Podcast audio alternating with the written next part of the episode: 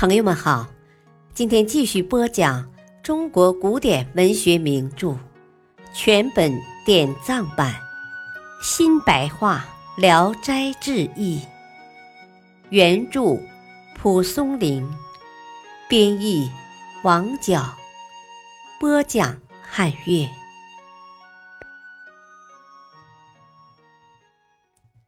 卷一，成仙。之五，周生回到家里，只见门庭冷落，好像没有人住。转身来到弟弟家，弟弟看见哥哥回来了，两泪交流，说：“ 哥哥走了以后，强盗在夜里杀了嫂子，豁开肚子，掏出肠子走了。” 残酷情景，实在令人伤情。目前官府还没有抓到凶手。周生一听，如梦方醒，就把真情实况告诉了弟弟，并且告诫弟弟不要再去追究了。弟弟猛然吃了一惊，呆了老半天。周生又打听儿子的情况，弟弟就叫一个老妇人抱出来给他看。周生说：“这个襁褓里的孩子关系到我家的传宗接代，弟弟好好照看吧。哥哥就要和陈氏告别了。”说完就站起来，径自走了。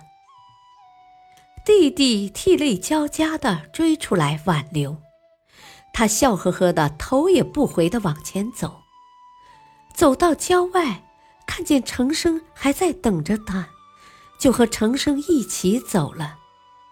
走了很远，才回过头来说：“遇事忍耐最为快乐。”弟弟还想说话，程生一举宽大的袖子。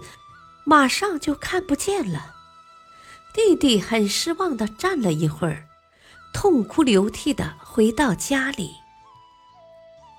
周生的弟弟憨厚朴实，不善于管理家人生产，过了几年，家里越来越穷。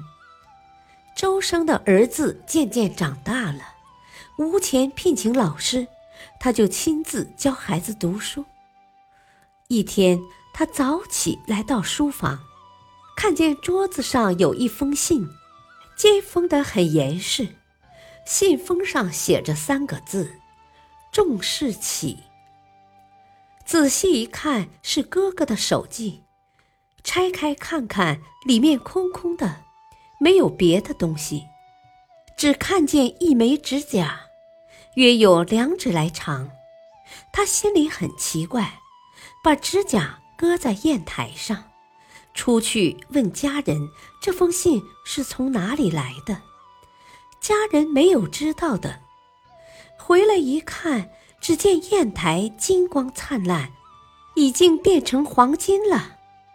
他大吃一惊，再用指甲试试铜铁，也都变成了黄金。从此发了大财。